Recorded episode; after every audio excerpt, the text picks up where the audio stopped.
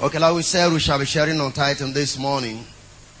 Uh, it is very possible that I may not be able to finish all that I'm supposed to say, but this will be sufficient for us to make some progress in our lives.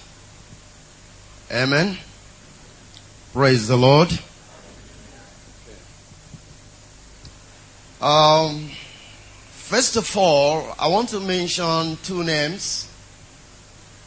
I have, in the course of study, I'm not just talking about the Bible, not literally people who have lived and practiced this principle.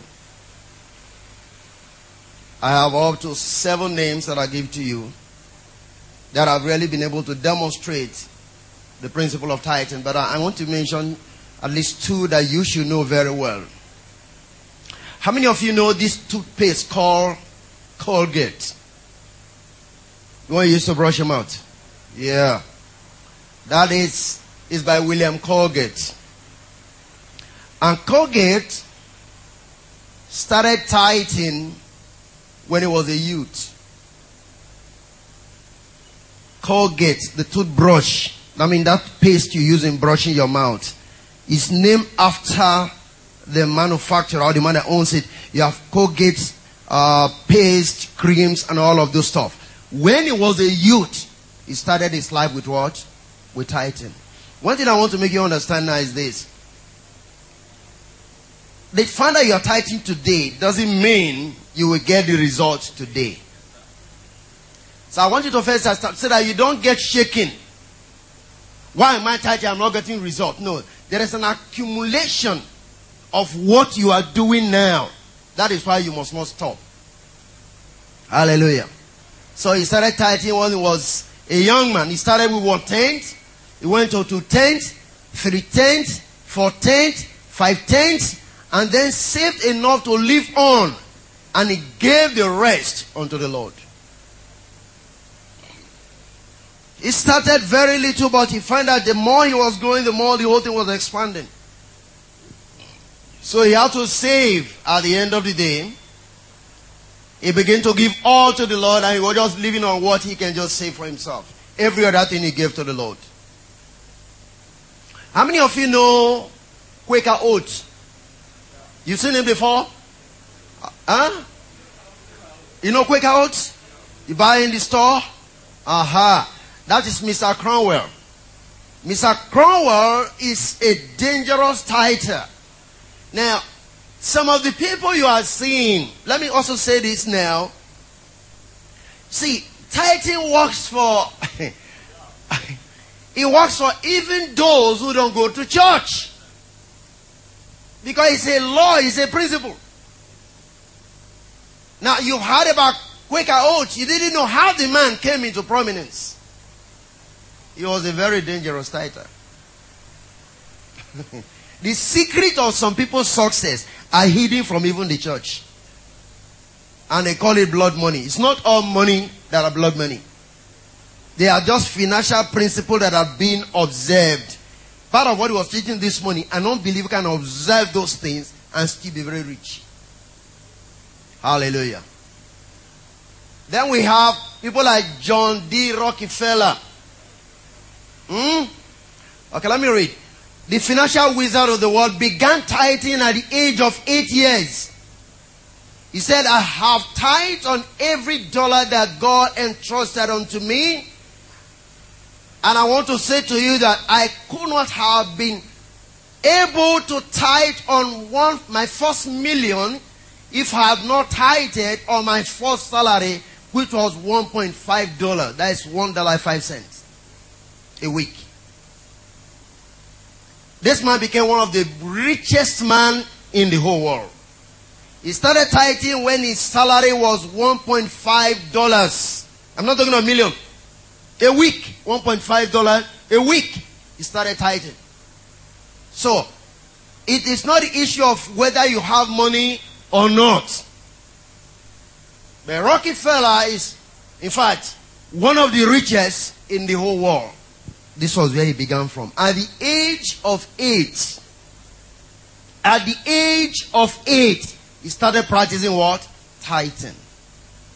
Are you listening to me? Excuse me. Then we have this man called late R.G. Letchmill. He's the manufacturer of earth moving equipment, just like caterpillars and all of those stuff. This guy went, when he became a believer, he went into covenant with God and then he started tithing in a very dangerous way. His business went up. Then he came to a point, he said, okay, I'm not going to be tithing again. I'm going to, these two, three years, I'm going to walk. I'm going to save so much money and give the lump to God. Within those periods, his business began to dwindle. He couldn't even pay his staff. He began to owe. He realized and recalled himself, say, no, this is not the right thing. He went back to God again and said, God, I'm sorry. I'm coming back to the covenant I had with you. As soon as he started, within three weeks, the business breaks up again. He paid up his bill. It was established. The business took on on a fine note again. I just will have to give you these simple examples. There are others. I'm talking. Of, I'm not talking about things in the Bible. I decided to read this so that you can see I'm talking of those who lived and have lived in this world. Who practice these principles. So, we're not talking of things that are not practicable. We're not talking of things that men have not tested. We're not talking of things that Abraham alone did.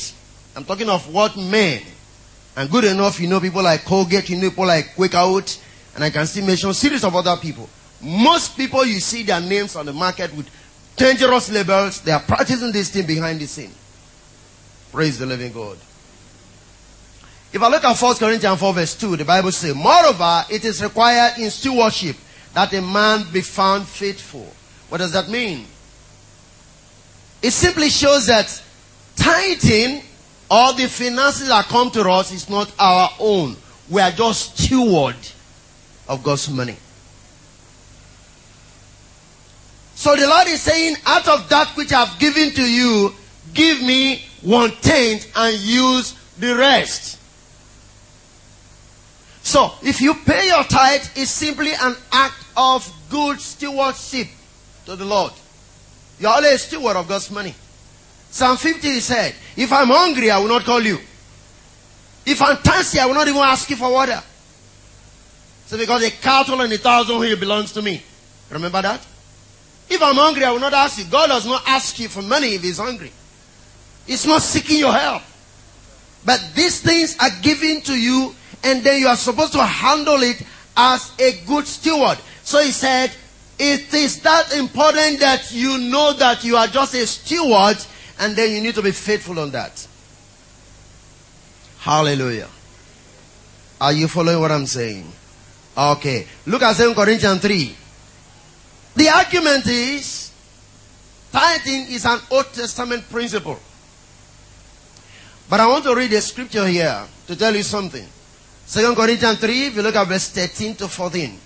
And not as Moses could put a veil over his face that the children of Israel could not suffer the look to the end of that which is abolished, but their minds were darkened, for unto this day remaineth the same veil. Listen closely on taking away in the, in the, in the reading of the Old Testament, which veil is done away in Christ.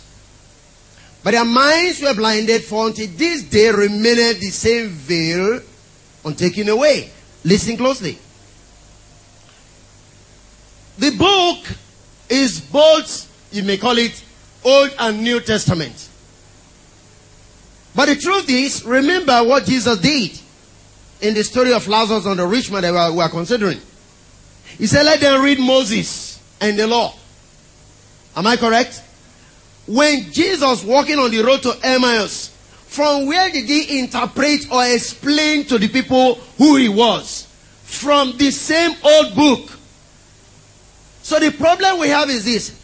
The veil that was in the, in the, in the eyes of Moses is affecting us when we read the Old Testament so that we don't see the truth in the Old Testament. So we call it Old Testament.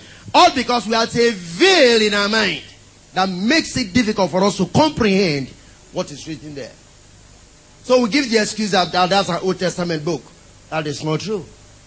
It is the same God who wrote the Old Testament and wrote the New Testament. Am I correct? Hallelujah. I say hallelujah. Now let me ask you this. If you think it's so much an Old Testament book, why are you claiming Abraham blessings? Because that is an Old Testament statement. Why are you claiming Abraham to be your father? He's an Old Testament man. So you see, we just deceive ourselves. When it comes to responsibilities, we shove it and we say it's Old Testament. Because now it's affecting our cash. Hallelujah. Are you understanding what I'm saying? Now let me make this statement here as well. If you look at the book, which is what you call the Old Testament, there are what we call moral laws and sacrificial laws. Is that okay? The sacrificial laws were all fulfilled in Christ.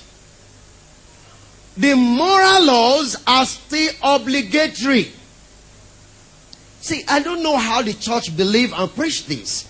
The same people who preach that the Old Testament is no longer in vogue and uh, we are now in the New Testament and is Old Testament principle. The same people come from the Old Testament to preach parental curses on you.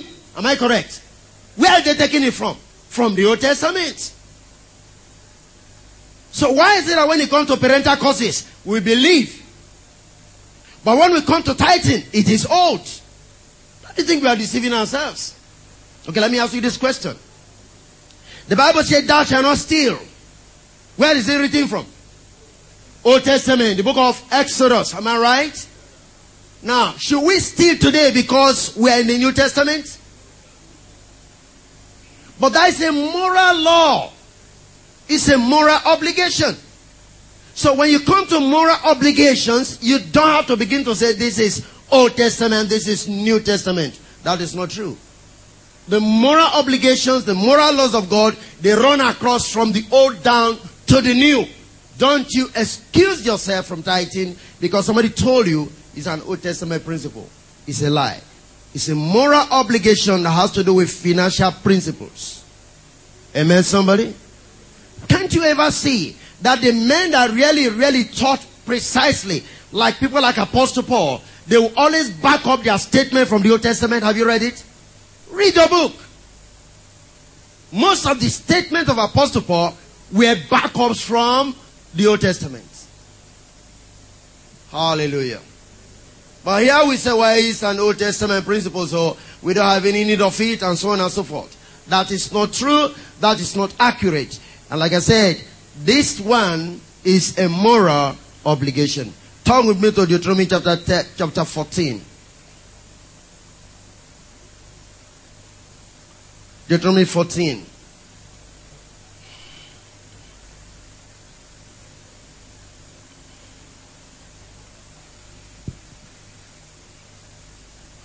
Praise the Lord. Are we there?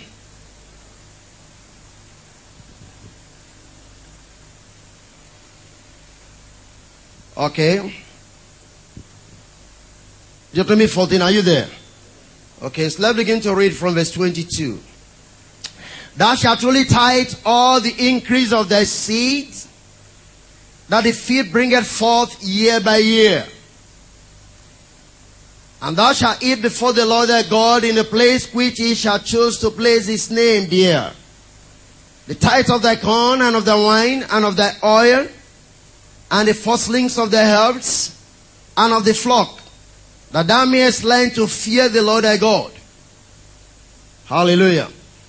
God was giving them this instruction. This is what you ought to be doing. Now, this is what I told you last week. Somebody asked me this question. And the Bible says we should eat our tithes with our children and with the slaves and with the Levites. So what you don't understand is there is this yearly tithing that has to do with what is accumulated and taken to a place where God needs to be worshipped at the end of that year or at the end of three years. For instance, remember the eunuch that was baptized by Philip? He left Africa from Ethiopia to Jerusalem for the worship. That's the annual worship and it was the Pentecostal period. Now, what was happening is God could choose a place to place his name that is where everybody will go to that year to do the worship. So essentially in the first place, his name was in Shiloh. So what he's saying is, this tie to put together, when strangers come to that feast, are you getting what I'm saying now? All of you should eat from that portion of tithe that you have gathered together for that annual festival. That have nothing to do with the tithes that goes to the priest. This is the yearly tithing which to an extent we may not be able to be practicing the way it's supposed to be. Because God's name is not going to be located anywhere now. Come, is anybody follow what I'm talking about now? Understand me.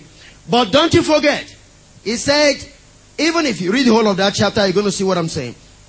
Even if you must take this say, don't forget the Levites. Don't forget the strangers. Is that okay? You don't have to eat it in exclusiveness of the Levite. The Levites are included.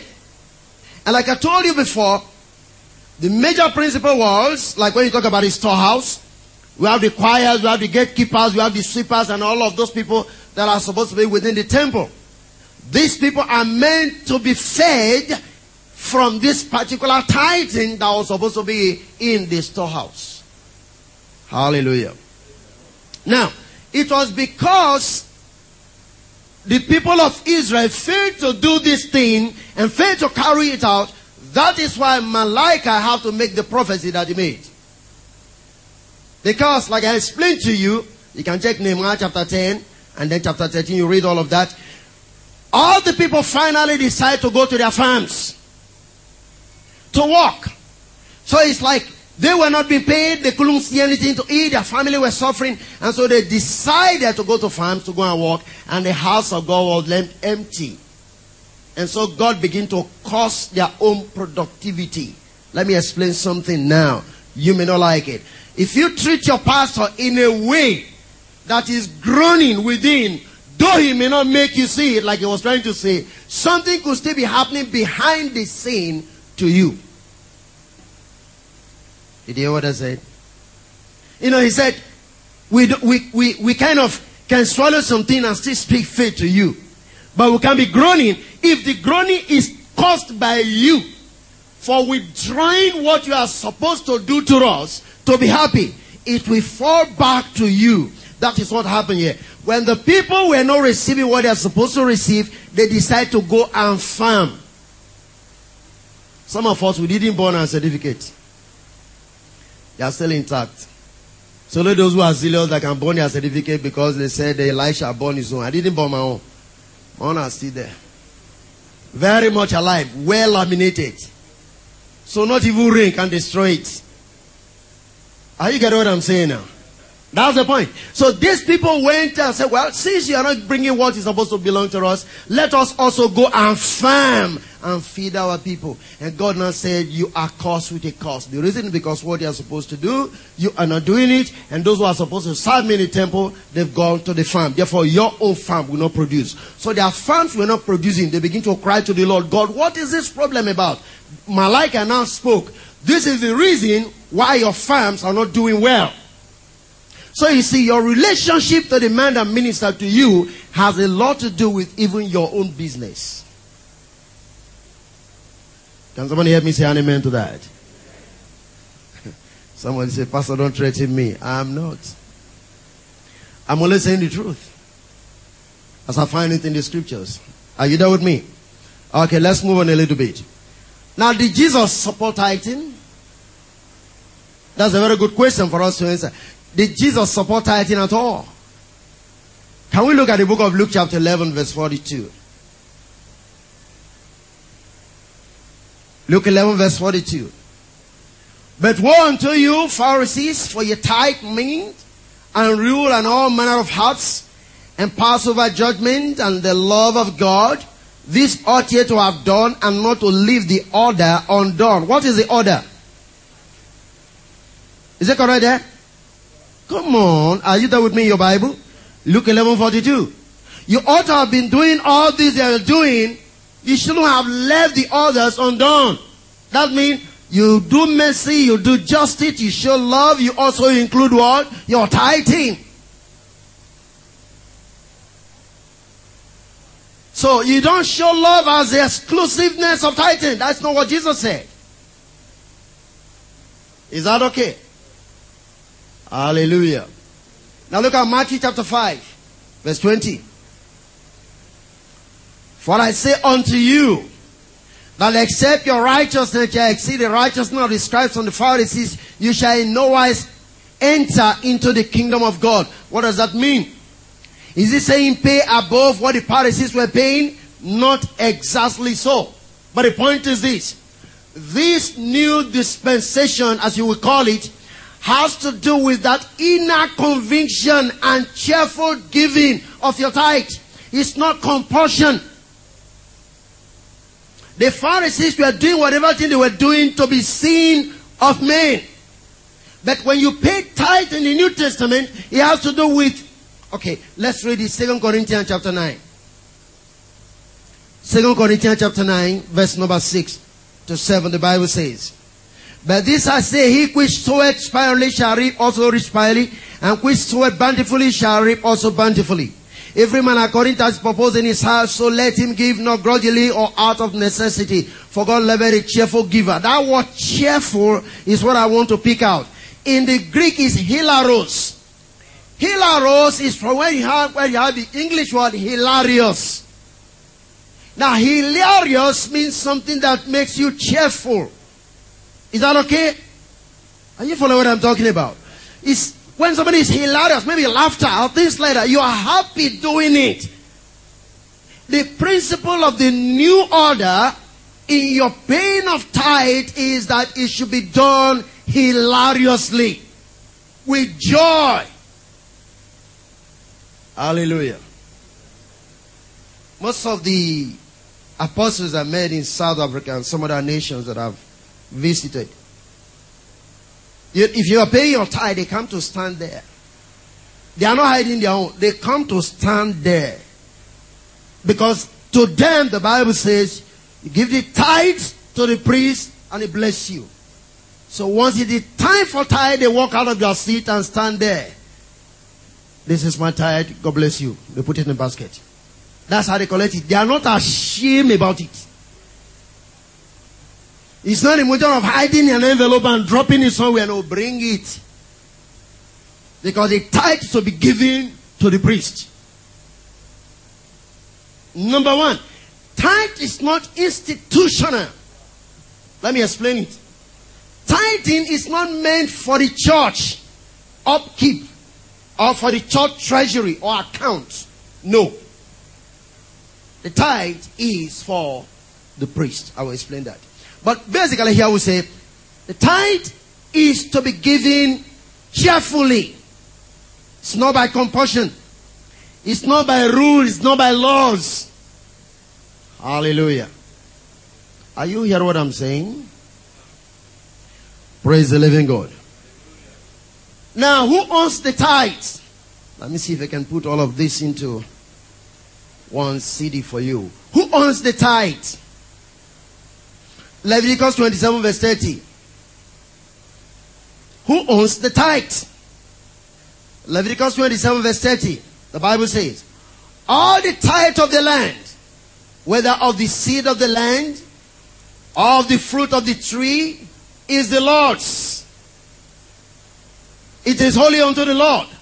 And if a man will at all redeem out of his tithe, he shall add thereunto fifth part thereof. And concerning the tithe of the head or of the flock, even of the whatsoever passeth under the rod, the ten shall be holy unto the Lord. Who owns the tithe? See, when you talk about the ten that passeth under the rod, you know what that means? They were shepherd. Now, when you are trying to remove your tithe for the feast yearly, what you do is to take your rod and put some maybe paint or whatever on it. And then you allow your flock to pass before you. As they pass, you begin to one, two, three, four. When you get to the tenth one, you put the mark there. It goes there. All the one you marked, they belongs to the Lord. That's why he talks about that which passed under the rod. And he say if you have to eat your tithe, you pay a fifth part. That means you are paying about 20% or thereabout. By implication, you are loaning it. It's not your own. So if you ate your tithe and you have eaten your tithe, go and make your calculation. You pay the interest. God said you, you can, but you must pay the interest. Unless some of us will begin to cry to the Lord today for forgiveness. So that they become bad debt that have to be cancelled. Am I talking to somebody? But he said you have to pay interest if you eat it at all. And how many of us are free from that? No hands are up. no hands are up. Serious. so you be eating it. Okay. You say calculate the interest and pay. Read that place very well. Leviticus 27, 30 to 32. Just read it very well. Show your husband, show your wife, and show whoever is next to you. If you eat your tithe, God said, well, you are free to eat it, but you pay interest on it. Why? Because it's not your money. So as that when you eat it, you loaned it from the Lord. Because said the tithe belongs to who? Unto the Lord. Is that okay? Let's prove that from the New Testament. Matthew 22. Let's prove that from the New Testament. Matthew 22. Are you there with me? Verse 15. Then when the Pharisees and took counsel how they might entangle him in his talk, and they went out and they sent out unto him their disciples with the Herodians saying, Master, we know that thou art true and teachest the way of God in truth. Neither carest thou for any man, for thou regard not the person of men. Hey. Eh. Tell us therefore, what thinkest thou? Is it lawful to give tribute unto Caesar or not? But Jesus perceived their wickedness and, and said, Why tempt ye me, you hypocrites? Show me the tribute money. And they brought unto him a penny. And he said unto them, Whose is this image and superscription? They said unto him, Caesar's. Then said he unto them, Render therefore unto Caesar the things which are Caesar's. And listen, and unto God the things that are God's. Now the question is, what belongs to God? Listen, if there was anything they were looking for to entangle Jesus where they ever failed, it is the issue of tithing. Is that alright? He said, Give to Caesar what belongs to Caesar. Why is it? What did he say? Caesar is the head of the government. Is that alright? So pay tax to Caesar. And then in God's kingdom, God is the head. Pay your tithe to God. That's what Jesus is saying. But you see, we can easily pay our tax to the government, but we don't pay our tithe to God. But Jesus said you must do both. Give to Caesar what belongs to Caesar because he's the head of the government. So pay your tax. Can't you see your big boss on the road? Pay tax, we do road. Pay tax, we do road. Isn't it? We give you clean water, we give you tarred road, we give you electrification, we put in your Christmas light just out of your tax money. Is that alright? That's what the government does. So what does the government of God do with the tithe you are bringing in? You take care of widows. Take care of orphans. Don't you know a pastor can give scholarship to people in the church? Where is he supposed to get his money from? Hmm? You are paying tax to the government, but you are not paying tithe unto God. And you want the house of God to run. Don't you see how God can be so grieved with you? By implication, you have more respect for the natural government than you have for God. You fear the police that will arrest you than you fear the devourers that God will send to you. Let me explain to you. When he says you are cursed with a cause, if you pay your tithe, I will rebuke the devourer. The devourer are like the tax collectors in your natural setting. Do you understand that? When you don't pay tax in any government setting, they send people after you to make sure you pay your tax. If you are a company and not paying, they can even close it down. Are you following what I'm talking about now? Even so, in God's kingdom, you are not paying your tithe. There are devourers that is sent to collect this tithe from you. So the role of the devourer is to collect the tithe of God. So whether you pay or not, you will still pay. Because you can't go free. Just as you have the natural policemen or whoever to collect the tax for government, even so you have the devourers to collect the tithe from you. Whichever way, you are still going to pay. Hallelujah. Are you understand what I'm saying? Okay. So you can understand that Jesus supported tithing for what he said. Give to Caesar what belongs to Caesar and give to God what belongs to God. It's a tithe that belongs to God. You've got to give God his own money. That's why I say you are robbing me. And all robbers, they have a place they can go to. Hallelujah. And people argue again, like I said, Abraham is Old Testament. Of course. Did Abraham pay tithe? Of course. Was that before the law or after? It was before the law. So Abraham tithed, predicted the law. He paid tithe before the law came. The law came 430 years later after Abraham had paid his own tithe. In the book of Genesis chapter 14 verse 18. You can read that. Now I want us to read those two things because we are going to marry them and see something. Genesis 14, 18. And Melchizedek, king of Salem, brought forth bread and wine, and he was the priest of the Most High God. And he blessed him and said, Blessed be Abraham of the Most High God, possessor of heaven and earth. And blessed be the Most High God, which hath delivered thy enemies into thy hand. And he gave him tithes of all. Is that okay? Alright. People now say, well, the tithe has to be the spoil. There is something that they don't understand. Now get down to Hebrews chapter 7. Hebrews chapter 7. Look at what he said. I'm reading from verse 4. Now consider how great this man was. That's Melchizedek. Under whom even the patriarch Abraham gave the tenth of the spoils. And verily they are of the sons of Levi who received the office of the priesthood have a commandment to take tithes of the people according to the law.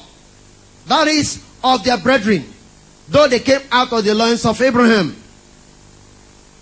But he whose descent is not counted from them received tithes of Abraham and bless him that had the promises. Now watch this. If you watch this passage, two priesthood are being compared. Am I correct? The priesthood of the Levite and the Melchizedek priesthood. But look at it very critically. Both priesthood received the tithes. Am I correct? Melchizedek received the tithe just as Levi was commanded to do what? To receive the tithes. Now you say, well, this is a New Testament order. Of course, we're in the Melchizedek order. And you say, well, all of us are in the same priesthood. You lie. Let me explain what I mean. Israel had 12 tribes. But according to the book of Exodus 19, Israel was a kingdom of priests unto God. So the whole nation was a priest. Am I correct? But in the midst of the whole nation being a priest, there was still the high priest and the Levitical priesthood. Does that make sense to you? So even when Peter said we are a royal priesthood, very accurate. But within the house, which is the royal priesthood, there are the fivefold ministry that God has given. Is that alright? Am I talking to somebody? Let me explain this to you. Somebody once spoke this to me when I was in Lagos. He asked me some question and he said, we are all equal. I said, well, there's nothing wrong by saying that, but it's relative. Why is it so? If we are all equal, then I should have no need to teach you, know the Lord. For all must know me from the least unto the greatest. That's what the Bible says. But we have not come to that yet, have we? No. And as long as we have not come to the place where everybody knows the Lord on equal level, there are some people that God has sent to minister to his body. They represent the high priest of this new order. Do you understand what I'm talking about now? So you have no argument whatsoever. Because the whole nation of Israel was a kingdom of priests unto God. But within the kingdom of priesthood unto God, there was the high priest and the Levitical priesthood. Even so, in this royal family that we are, there are also the fivefold ministry, which God has sent to equip the saints until we all come to the stature of the measure of who? Of Christ. That we have not achieved, therefore the fivefold ministry is still functional. And as long as there is still a man ministering to a man, that man has a right to receive your tithes. Can I hear an amen to that? So no argument whatsoever. Let me explain something. Some people say, well, there is nothing like a full-time ministry. Well, whatever terminology you want to use for it, it is still full-time. Full-time means they are doing nothing else but to preach the gospel. So if you like use another language for it, which other language are they trying to use? Uh, full focus, full, all these are just nomenclatures of grammar. It doesn't make sense. Full time is full time. By that we know this man is not doing another business. And God specifically called some people to do that. When he called Matthew, Matthew didn't go back to tax collecting. When he called John, John didn't go back to fishing. Am I correct somebody? So we tend those people full time. Now, when you look very critically to the book of Luke chapter 8, you remember how that the Bible says Jesus was moved from city to city in preaching with the 12 disciples and rest of those people. And then people were ministering substance. Where do you think Jesus was taking care of those people that were following him? From the purse. Which purse was that? It is the same thing as the storehouse. Are you hearing what I'm saying? People were paying and giving money. And Judas was in charge of the storehouse like a treasury. It was the same thing that happened in the Old Testament. That is where people like Peter can take care of their family. Otherwise, Jesus will have made the disciples to be worse than an infidel. How did I know that? The Bible says a man who cannot take care of his household is worse than what? An infidel. Which means worse than an unbeliever. Now we know that Peter had children because he had a mother-in-law. So where was he taking care of his mother-in-law and his children? It's from the purse. Am I talking to somebody here? Otherwise, Jesus would have made Peter to become an unbeliever or was an unbeliever. But we know that Peter was paying his family, taking care of his family from the purse that they were carrying about. They had a storehouse, they had a treasury. Are you there with me? Praise the Lord. So here we have two priesthood. And then, like we said, we have the priesthood of the Leviticus order, and then we have the priesthood of the Melchizedek order which is king of righteousness or king of peace, as the case may be, if you will. Now, look at something. Galatians 3. Galatians 3, look at 26 to 29. Are you there? For ye are all the children of God by faith in Christ. Verse 27, Galatians 3. For as many of you as have been baptized into Christ are put on Christ. There is neither Jew nor Greek. There is neither bond nor free. There is neither male nor female. For ye are all one in Christ Jesus. And if ye be Christ, then ye are Abraham's seed and heirs according to the promise. Are you there with me? Okay, go to John chapter 8. You are Abraham's seed. How many of you believe you are Abraham's seed? You believe that? Okay, we are children of Abraham by faith in Christ. John chapter 8. Let's read from verse 38. I speak that which I have seen with my father, and you do that which you have seen with your father. They answered and said unto him, Abraham is our father. Jesus said unto them, If you were Abraham's children, you will do the works of Abraham. But now you seek to kill me, a man that hath told you the truth, which I've heard of God. This did not Abraham. Now watch this. If you are Abraham's seed, what did Jesus say you should do? You should do the works of Abraham. What did Abraham do? Why are you deceiving yourself? You want to claim the blessings of Abraham, but you don't want to do what Abraham did. How are you a child of Abraham then? What do you sing in the church? Abraham blessings are mine. Why not we also sing? Abraham works are also mine. Hallelujah. Are you there with me? The Bible says if you are truly Abraham's seed, the proof of you being an Abraham seed is to do what Abraham did. And Abraham paid tithes. Like I always make us understand, listen to me. What I know, think about it, the two priesthood, we have one priesthood in the new order and one father in the new order. Who is our father in the new order? Father Abraham. Because the Bible says we're Abraham's seed. Who is our priest in the new order? Melchizedek. Am I correct? Listening very closely to what I'm about to say. If you want to talk about your home, you are in the family of Abraham. If you want to talk about your function in terms of ministry, you belong to Melchizedek. Am I right? These two people that owns your life practice the thing I'm talking about now. Abraham and Melchizedek practice what? Tithing. One gave, the other did what? Received.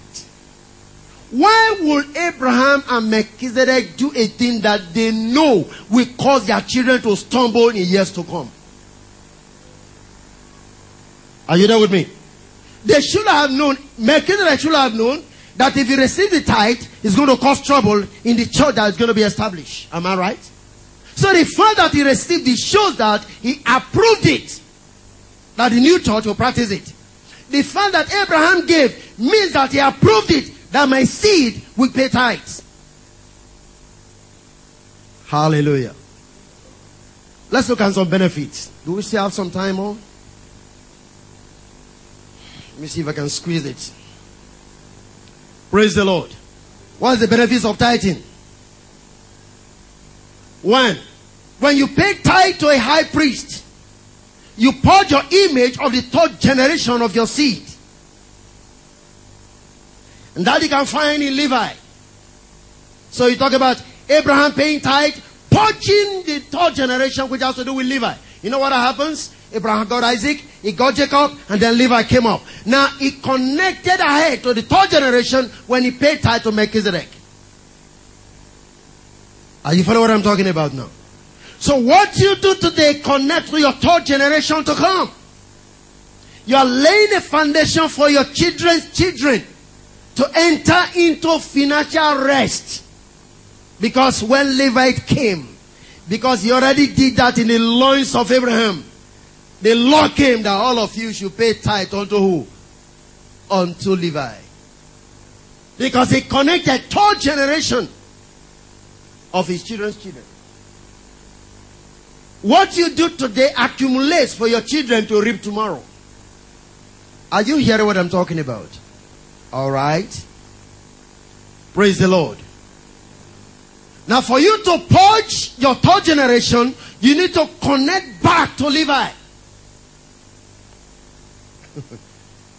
I'm going to show you something now. See, Abraham paid tithe and connected to the third generation, which is Levi. Now Levi becomes a custodian of tithing. Are you there with me? Come on, are you following what I'm talking about now? Fine. Now for you to walk ahead of time, you have to connect back to the principle of the practice of the man who is now the custodian of the law of tithing. So in your paying tithe, you are connecting back to Levi, are connecting back, I mean forward to your third generation. That the freedom that Levite experienced, you begin to experience it. And then your third generation will come into financial rest. Are you following what I'm saying now? Because look at it this way.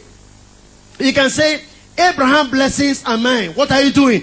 Through the sacrifice of Christ, you are connecting back to Abraham. Hello? Am I correct? Through the sacrifice of Christ, you are connecting back onto who? Onto Abraham. Now you are tapping into the root and then you begin to see the root working for you through the sacrifice of Jesus. Even so, if you have to connect fully to the blessings of tithe, you connect back to Levi, who is a custodian, whose commandment was given, must receive the tithe, and then you take your root from there and practice what is practicing. You enter into financial rest, and your third generation also come to reap from what you are doing as you connect back to Levi. Are you following what I'm saying there? Praise the Lord. Now let me show you why it is so. Number two, who does not have a father cannot be a father. In other words, cannot do ministry. Listen closely. He who does not have a father cannot be a father. Am I correct? Come on, talk with me. Somebody brought you to life, and for you to, to become a father, you must also bring somebody to life. Am I correct? Fine. So therefore, if you become a source of blessing to your third generation, because you are a father, you must also locate a father in that realm. So who are you locating now? You are locating not just Abraham, but who? Levi. So when it comes to tithing, Levi seems to become your father. Are you following what I'm saying here? It looks a little bit confusing. Am I, I don't know. I, am I confusing you? You must connect. Listen, you can't be a father unless you first have a father. And these are basic biblical principles. So that is the first thing. Now listen to what I'm trying to say here. If you go to Deuteronomy chapter 18, verse number 18, 8, 18, the Bible says, But thou shalt remember the Lord thy God, for it is he that giveth thee power to get wealth, that he may establish his covenant which he swore unto thy fathers, as it is, it is this day. Now, go to Psalm 44, you can be writing them down. Psalm 44, verse 3. Put those two scriptures together. For the God not the land the possession by their own sword, neither did their own arm save them, but by the right hand and the arm and the light of the countenance, because that has a favor unto them. Now, why is this so? God wanted his children to possess Canaan, not because of their strength, but because he's establishing a covenant of the fathers with them. So number one, God does not make covenant with children. He makes covenant with fathers. And if you want to enter into that covenant to reap, you have to connect to who? To a father. If you don't have a father, you can't enter into God's covenant and succeed. Because God has no business with children. Are you following what I'm talking about now? So he's telling them here in Deuteronomy 18 and 10 that your wealth that you have gotten is not because of your struggle, it's not because of your strength, it's not because of your wisdom, but I have allowed this to happen. There is something I gave to you that whatever you thought prospers because I'm trying to establish a covenant that I swore with your fathers. That's why I say if you don't have a father, you can't make progress in life. You will, listen, when you look at that Psalm 44, say, not by your sword, it's not by fighting. It's not by struggle. It's not by whatever thing you can do. But you possess the land because I swore this land unto who? Unto your father. And so many of you are living without fathers. Practically, even in natural, you don't have fathers. I traveled a few days ago, and there is this lady that used to be very close to us, faithful as well, the beginning of the ministry. And I came, oh, daddy, you didn't give me New Year gift. And somebody said the same to me in Lagos. Oh, dad, dad, you didn't give me Christmas gift, you didn't give me New Year gift. I said, all of you, my children, you are wicked people. It is only this father that actually minister to children. But what I've seen is during Christmas, children minister to their fathers. Am I talking? Why is it that when it is my turn, you still demand it from me? You are all wicked children. Am I correct? That is the truth. Because when it is Christmas time, you know what to do. You buy rice, you buy this, you send to your father in the village. When my parents were alive, we minister to them on a daily basis as the Lord provides. Why is it that I minister to my father and my children want me to minister to them? It shows that you don't understand what is fathering. Listen to me. I can give this practical example. We have one of the big ministers in town here. Let me not mention name. He has a son in the east. His ministry quite big. But every Christmas, every Christmas, the guy travel from the east with provisions, money, clothes, and give to this man of God. He will come and say, Daddy, this is your present for the year. His children are ministers. Can you even imagine what Isaac told Esau? Eh? Go and provide for me that savory meat his children are minister to fathers for them to be blessed. You want fathers to bless you all the time and you don't minister to your fathers. How can you succeed in life? And that's what we're talking about. And so when I went to Wayland, he told me, I said, you are just deceiving yourself. You won't grow beyond the level. I'm not cursing you, but you don't have the right thinking. If you think your father will always be blessing you and you don't ever bless your father, why am I your father? I labor to bring you to life. I labor to keep you. I labor to raise you. I labor to establish you. Why am I your father? Don't forget, what you do to me, your children will do to you. So if I be your father, bless me so that your children can bless you when you're old also. Am I talking? Hallelujah. Number three. Tithing is a covenant of the fathers moving from Abraham, which is Levi. What's covenant moved from Abraham to Melchizedek? Back to Noah, back to Enoch, back to Seth, back to Adam, and then to God. That's the connecting link. Are you hearing what I'm talking about now? As you are paying your tithe, you are connecting back to all the righteous saints, down to Abraham, and then finally back to who? To God. So automatically God becomes your father. But the chain starts from the righteous seeds. So you start from Abraham, Levi, Melchizedek, Noah, Enoch, Seth, Adam, and the who? Back to God. That's when you pay your tithes. And when you don't do that, you are just disconnecting yourself from the link or the lineage. Hallelujah. Are you still there? Number four. Levi paid tithe in Abraham and paid to Melchizedek, priest of Salem, which is really the honor of a covenant. And this is very important. What Levi did was simply an honor in Abraham. Is that all right? Come on, listen to me. Are you still alive? Praise the Lord. If you can't write this down. Number five, the difference between a wife and a harlot is that a wife is into a covenant, while a harlot is not. Did you hear that? Can I repeat it? When you say somebody is a harlot or somebody is a wife, what's the difference? The wife is into a covenant with a man, but the harlot is not. Are you there with me? Now, tithing is a proof of your covenant relationship with God as a wife. Glory to God. Did you hear what I'm saying now? So some of us have made ourselves harlots. Because we don't pay tithes. So we do not truly prove the covenant relationship that we are supposed to have with our husband, which is God. Is that okay? Is that taken? All right. Number six. Tithing is an act of honor to God. Proverbs 3. Proverbs 3. Say, trust in the Lord with all thy heart. Verse 5. And lean on to thy own understanding. In all thy ways acknowledge him, and shall direct thy paths. Be not wise in thy own eyes. Fear the Lord and depart from evil. He shall be held to thy navel and marrow to thy bones. Health.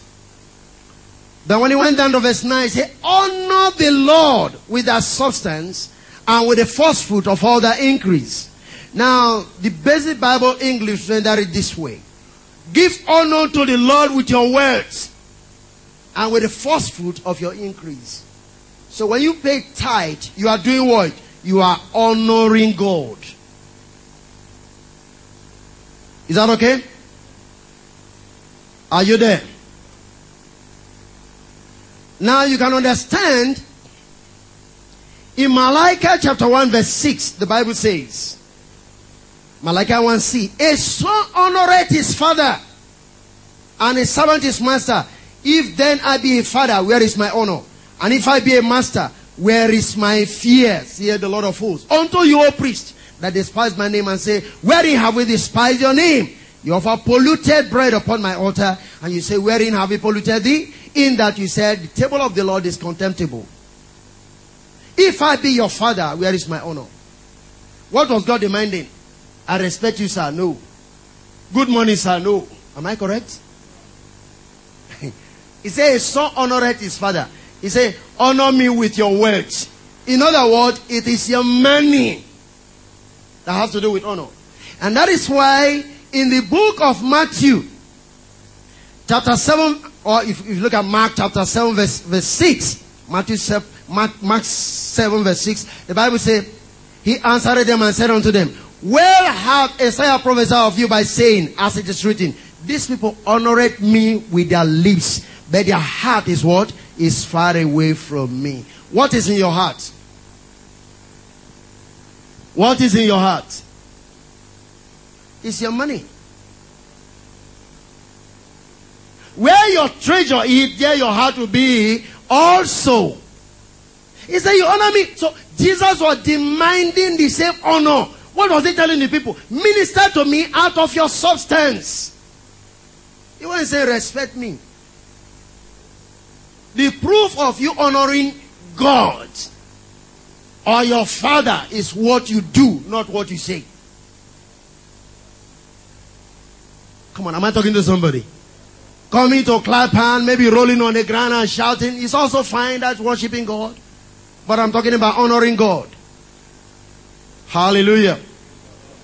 In Luke chapter 12, if you look at verse 33, Jesus said, Say that ye have and give alms, provide yourself vast, which wax not old, a treasure in the heavens that faileth not, where no thief ap- approacheth, neither can much corrupt. For where your treasure is, there will your heart be also. There was a bishop, Bishop Pierce, who wrote on this, making this commentary, said, I am here, but my heart is at home. That is with my money. he said, I am in church, but my heart is at home, where my money is. And that is the truth. Am I correct, somebody? You know, I told you that some time ago. If you come to church and say, let's give thanks to the Lord. The man that has just made a million, his own way of prayer is different from the man who is owing. Why? What is the difference? They are all in church. We are calling on the same God. But one is thinking about his bank account. He's thinking about interest that will come to him from that bank account. But the poor man is thinking on how to pay off his debts. So in the church, when we come to a church and pray, we don't pray the same prayer. Am I talking? This is the reality. For where your treasure is, there will your heart be also. And so the rich man will say, God, I thank you. I'm only praying that you give me long days. May you not come now so that I can enjoy my words. And the poor man say, God, this suffering is over. Can I be taken home so that I can enjoy my mansion?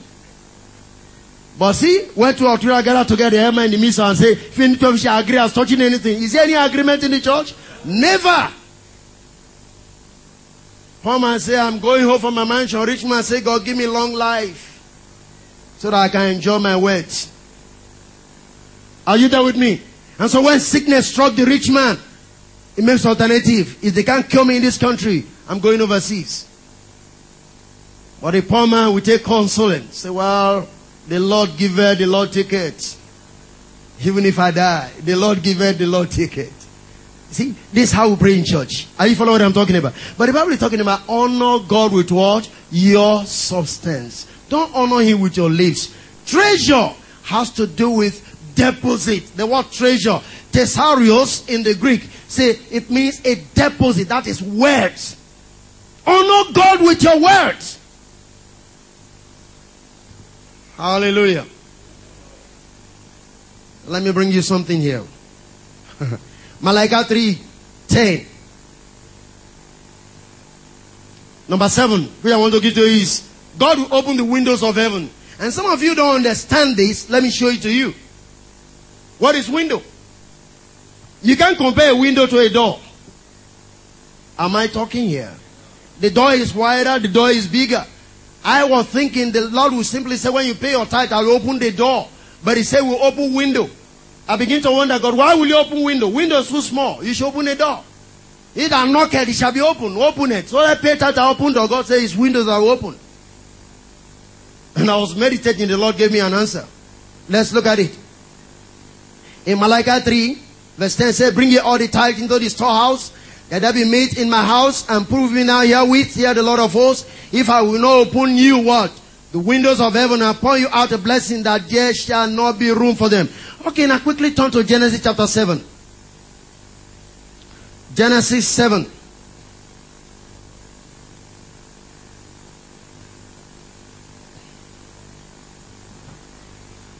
Are we there?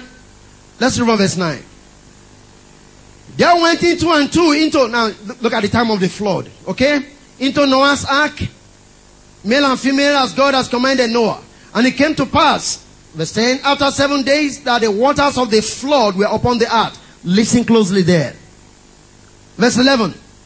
In the 600 year of Noah's life, in the second month, in the 17th day of the month, the same day, were all the fountains of the great deep broken up. And what happened? And the windows of heaven were opened. And the rain was upon the earth 40 days and 40 nights. What is windows of heaven? There is an outpouring. Remember the flood was already there. Am I talking there? But when the windows open, what happened? Water begin to come from the earth. So what is God telling you when you pay your tithe? windows open. It's not just window to see light. There is going to be an outpouring. That's why I said there will be no room for you to store. There is already water, but when the windows of heaven open, much more was poured down. So when you pay your tithe, God opens to you what? Windows of heaven. And that's why you see people like William Colgate, like I mentioned to you in the beginning. And let me explain something. How does water come from the sky? It is done through evaporation and condensation in the air. Am I correct? Very good. So as you pay your tithe, what happens? It's rising. There's an accumulation. And a day comes when the window breaks loose. And all that you seem to have been putting on ground before, are you hearing me now?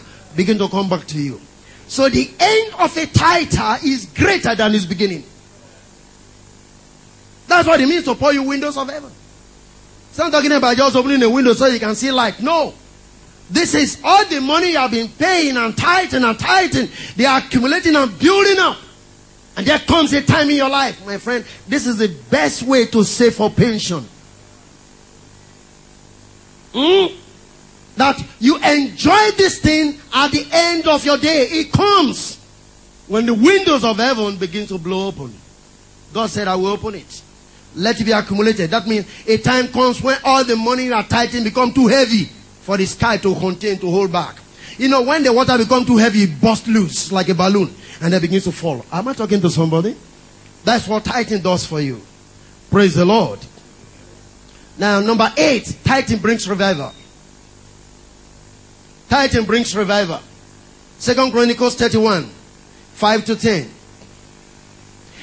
And as soon as the commandment came abroad, the children of Israel brought in abundance. The first of corn, wine, and oil and honey. And of all the increase of the field and the tithe of all things brought they in abundantly. Hallelujah. And concerning the children of Israel and Judah that dwelt in the city of Judah, they also brought in the tithe of oxen and sheep and the tithe of holy things which were consecrated unto the Lord their God, and laid them by heaps. In the third month, they began to lay the foundation of the heaps, and finished them in the seventh month. Wow. And when Hezekiah and the priests came and saw the heaps, they blessed the Lord and his people of Israel. Then Hezekiah questioned with the priests and the Levites concerning the heaps. And Azariah, the chief priest of the house of Zadok, answered him and said, since the people began to bring the offering into the house of the Lord, we have had enough to eat and have left plenty for the Lord have blessed his people. And this which is left is this great store. Then Hezekiah commanded to prepare chambers in the house of the Lord. And they prepared them chambers. Did you get that? This is a revival. This unity. Everybody was bringing there was a collective contribution to the house of God because there was a stirring within the heart of the people. There was what we call the true spirit of one mind. If we all begin to tithe, as it were, there is a kind of revival, an abundance, and a flow of joy that everyone will receive because now we are in one mind. We are building for the Lord. Do you understand what I'm saying there? Hallelujah. I say hallelujah. So like we said in the beginning, we said the tithe belongs to the Lord. So what is God going to do with tithe? It's like saying who received the tithe. You may want to ask that question. Numbers chapter 18 verse 21, the Bible says, And behold, I have given the children of Israel all the tent in Israel for an inheritance, for their services which they serve, even the service of tabernacle of the congregation. Amen? Are you still there? Praise the living God. And so in Nehemiah chapter 10 verse 37, the Bible says, And that we should bring the first of dove and of offerings and the fruit of all manner of trees, of wine and wine unto the priest, to the chambers of the house of our God, and the tithes of our ground unto the Levite, that the same Levite might have the tithe in all the cities of our village, or our tillage. Hallelujah. And then the final scripture is Ezekiel 44 verse 30. And the first fruit of all the first fruit of all the things. And every oblation of all, of every sort of your oblations, shall be the priest. Which person's own? The priest. Ye shall also give unto the priest the first of your dove, that he may cause the blessing to rest in thy house. This blessing is the same thing that connects to who? To Abraham. I'm going to make a father of many nations. Through thee shall the nation of the earth be what? Be blessed. Listen, the blessing of Abraham is when you connect to Abraham through the covenant of tithing. Remember I told you how it moves down to Levi, to Abraham, to Noah. Remember that? You connect all the way down back. And that the pronouncement that came to Abraham that out of you shall the nations of the earth be blessed. You now have to have the blessing that through you, other people will need to be what? To be blessed. Listen, you must come out of being the one to be blessed all the time. Is that okay? You look at a policeman on the road. Sometimes when I drive, they stop me and they'll be quoting scriptures. There was a day one of them said, It is more blessed to give than to receive. I wanted to tell them, You bless me, then receive the blessing. He said, It is more blessed to give than to receive. They want me to give. If you know it that it's more blessed to give than to receive, you should be the one to give to me and not me giving to you. We turn the scripture because we want some things for ourselves. But God, through two these shall the nations of the earth be blessed. This is one of the ways that raises you to a place where you become a blessing to people. Enough of you being blessed. Come to the place of becoming the blesser. Are you hearing what I'm talking about? These are the keys that make you what God intends you to be on the face of the earth. Don't shy away from it. Don't deceive yourself. The example of the second man I read to you, Tiloso is very clear. When he made a covenant with God, business was moving. When he said, let me hold on, business began to come down. There's a common saying in our language. What you don't want to eat, you don't use your teeth to divide it. Don't even hear if you don't want to practice. God bless you.